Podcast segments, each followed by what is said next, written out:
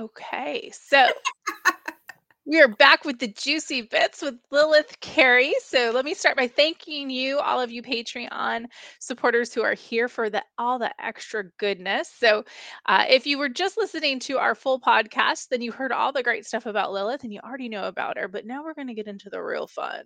Yeah. yeah. had to hold back there just a little bit. I kept going off the deep end. I was like, oh, reel it in just a little bit, reel That's it in. okay. I mean, we were talking about penis parades, so there's that. Which is technically culturally like accurate. So I, I mean, you realize that I will be googling this the second we are done. Yeah, like YouTube right? should like, have a problem with that. legit thing. Like, is it really called a penis parade? It doesn't have a bet. Like, I mean, can't we call it like a cock march or something? Like, I feel like it needs something better than penis parade. I don't know. That's all she told me that it was called like a, it was called a penis parade. She was literally like, you know, because of course they were military, and she's like, it's nothing like going going into town and they've got it blocked off, and you see giant inflatable penises and people with penis it. flags and everything else just walking down the street, and I'm like what? Like they do? Seriously? Yes, the body is very widely worshipped in Japan, which yeah, I think is awesome because I'm like, right. If you, if you make it like it's not a big deal, like like not so much like teaching, you know, the younger generation, but if you make it where it's not a big deal, and you just have, you know, it's kids are gonna grow up, they're not gonna care. They're just like whatever.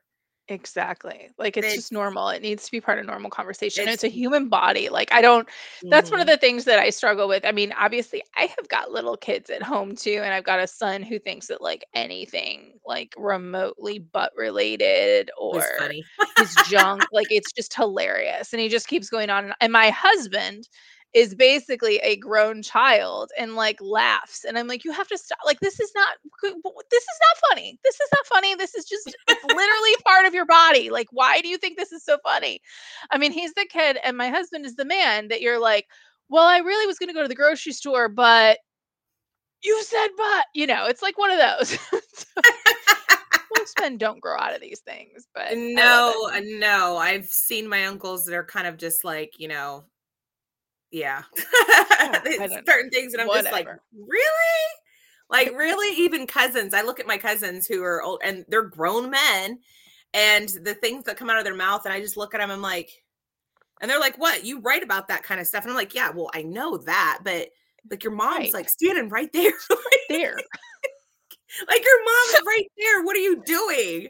And he's like, I don't care. I'm just like, oh, I guess though, when you when you raise three boys like she did, you get used to she it. has seen it all. She has seen yeah. it all. She has heard it all. And I'm just like, oh, whatever floats your boat, man. You know, it is what it is. I mean, I've had my moments with my oldest where she's come out and asked me questions. Like, I, I didn't know what the show Euphoria was. I, did, I didn't know oh. And so she came and she was like, Hey, can I watch the show? And I was like, What it's about? She's like, Oh, it's like a teen soap drama thing or whatever. And I was like, oh, Okay, whatever. I didn't know. Like, I, I, didn't. I only made it through like two episodes and I was like, This is awful. well, she comes out like seven episodes deep and goes, She goes, I thought, like, why are guys' penises all wrinkly? Like, that's just ugly. And I was like, what are you talking about? She was like, it was like this big. Like I thought they were bigger. and I'm like, what are you watching? And she tells me, and she's like, like you see it, which she likes girls. And I'm just like, I don't care, you know, whatever floats your boat. Right. But she's like, mom, She's like, She's never gonna like guys after seeing that. She's like, do they honestly think that that's attractive to come out and just be like, hey, look at this? She's like, it looks like a little wrinkly mushroom. And I was like, Oh my god, just, she's speaking so much truth. I was like, I'm done. She's like, dude, she's like, but seriously, answer my question. I was like, I'm done. I can't, I can't. Yeah, I can't. just give me a minute. I need a break. it was literally, it's like 10 o'clock at night. I'm sitting there watching TV, drinking my cup of tea. I've worked all day, and it's the highlight of conversation that she just comes out and is like, Mom, can I ask you a question? Why are guys' penises this big? And I was like, What? Like, what? Yeah. know, in reality, they are pretty gross, but when we write about them, we sure make them sound fucking fabulous. Exactly, exactly. Like no again, one wants to know about the wrinkly dick hard. when they get out of the shower. What we want to know or we want to imagine is what we write in our books, right? yes, the ones that are already hard and excited. Oh, because because those are the ones that are pretty. they are. That is true. That is true. I guess it brings a whole new meaning to the summer showers and summer growers because yeah. she made it very clear. She's like, this is just disturbing. She's like, it's yeah. it's not even. She's like, I don't know. He just walked out, and I was like, what the fuck are you watching? Like, what are you watching? I keep and she's like Euphoria, and I'm like, that's what, what? Why are you watching that? It has. I was like, you you would have seen it. Why didn't you turn it off? And she was like, I don't know. The plot line's good. And I was like, okay, I got you. I mean, at least she came to you to ask and didn't go to Google. Okay, so I gotta know what is the craziest thing that you've ever had to Google in regards to sex or kink scene while writing a book? I don't know. Mm.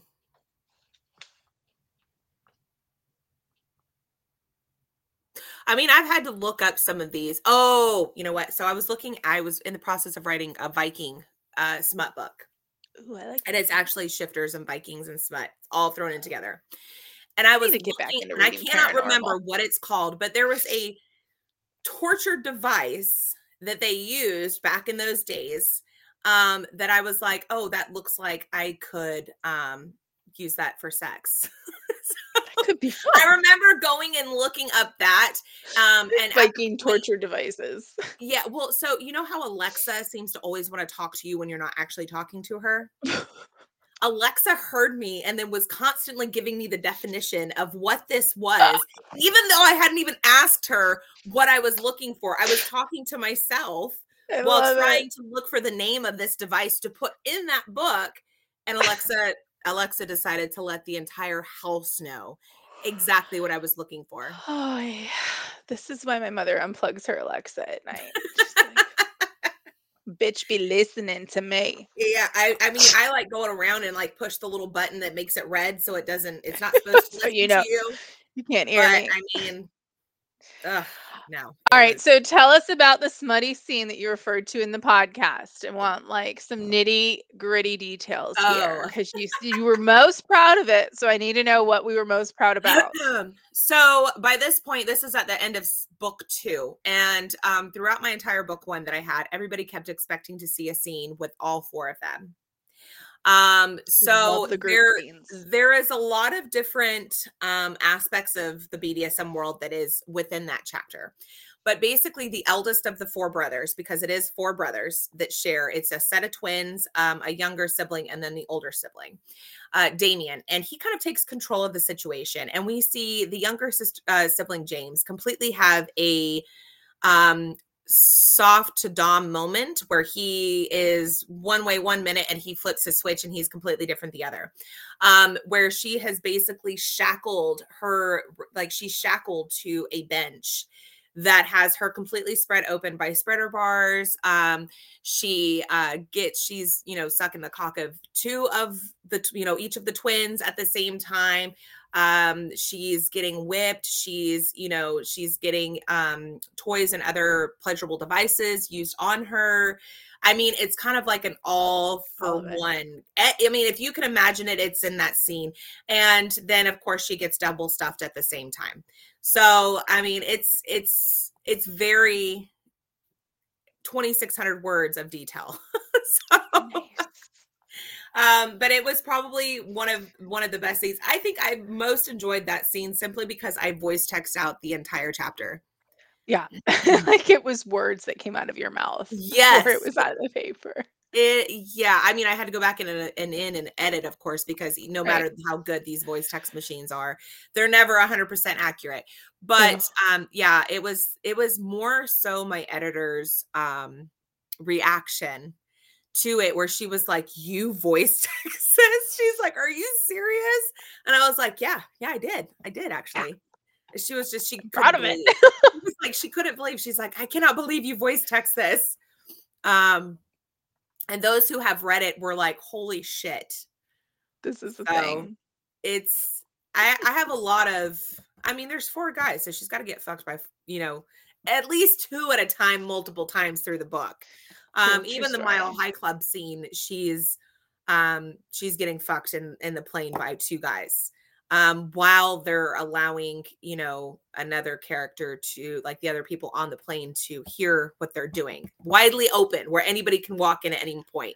Um, that's another thing is the voyeurism aspect of, you know, the the kink community and whatnot. There is a lot of voyeurism that is in that book. Which mm-hmm. of course there's four of them, but it's it's got to be done. And there are a lot of moments too where so the guys how do I explain this? Okay, so the guys are not just werewolves. They're they're um I'm trying to think of how to say it. Okay, so some of the guys they have lycan blood in them. So their their mom was a werewolf shifter, but their father was an ancient race of lycans who were thought to have been extinct. They ended up basically getting together and they had the four boys. Now the parents died, um, which I can't go into details about that because it'll spoil the book. However, okay. Um, the twins, once you get to a certain point, certain traumatic things, the lycan inside of you is kind of it's kind of like having a lycan and a werewolf inside of you, and you can kind of control changing into the werewolf, but the lycan kind of does what he fucking wants. So she does get fucked by the lycans in the story but they're not like the lycans you would see on like underworld they are just enhanced forms of themselves humanoid figures with the, the razor sharp claws the teeth um so on and so forth because i was like i don't want to get into the whole bestiality of the world because people would kind of take that wrong.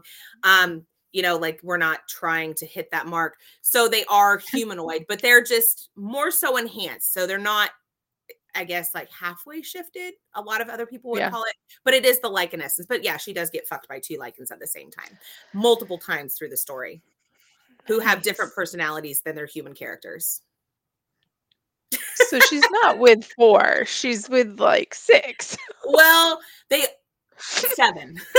she's like seven. There's more.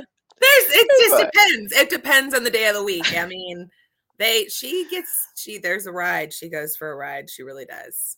Sounds um, like she's one lucky lady. No, I know. She has a she has a different personality for every day of the week that comes to her. That is that is awesome. Okay, so where do you do most of your research for this sort of stuff? Um most of the time I don't. Other times, you know, most of the time is based off of knowledge that I already have. Mm-hmm. Um, other times, I mean, I typically I could wake up at two o'clock in the morning and have an idea. And I'll write the idea down. And then when I go to it, I'm like, okay, well, here's, you know, the basics for this, this, and this. And a lot of times I ask Alexa or I go to Google. Um, I do watch a lot of porn though, so I mean yeah. that does help as well. I mean, you you kind of see it and you're like, oh okay. Um, people are kind of like, you watch porn, and I'm like, it's for research purposes. Like once you're in that mindset, it's not like you're getting off from it. Like when yeah, you're no. in that mindset, you can't. A lot of people are like, "Do you get off on writing your books like this?" And I'm like, "No, not at all." technical, so not really. Like, it's a different, completely different mindset. I'm like, no, it's not. Just because I write it doesn't mean that I'm I'm horny 24 seven and looking to jump somebody's bones. Like, no, that's not yeah. how that works. Yeah, not usually. I mean, you know, I think nice, I got, but...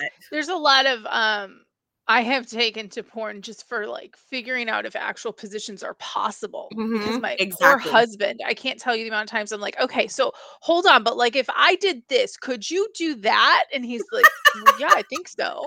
Like, okay, can we, can you just turn your show off for a minute? I just need to see it. it's like, what?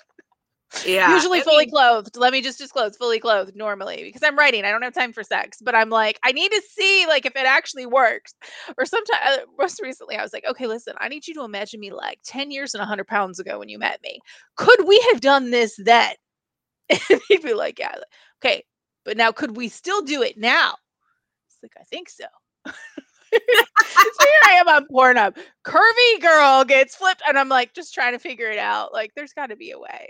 and that's the great thing about like like I love about the shifter, you know, the shifter society and that because when I write contemporary, I can't have, you know, most normal men are not going to be able to do stuff with curvy women like that. Because I mean, like me, I'm a curvy woman, and I'm like, there mm-hmm. no way a man would be able to pick me yeah, up, lift like my ass and throw me around. Right? Exactly, exactly. But, but there's know, nothing like a nice primal have... beast of a man with ultimate strength who could exactly. do anything you want them to. exactly. And you know, and I'm loving the fact I'm a part of like a lot on Facebook, a part of a lot of different groups that do book covers. And I've started to notice that a lot more cover designers are coming out with these yes. curvy, beautiful women for the book covers. And I'm like, yes. I'm like, because guess what? In reality, most of us are not 100 pounds anymore. Nope. Like You're I not wish. gonna blow away in the wind. right? Like it's like, do I wish I was 100 pounds lighter? Absolutely. Am I going to be? Probably not.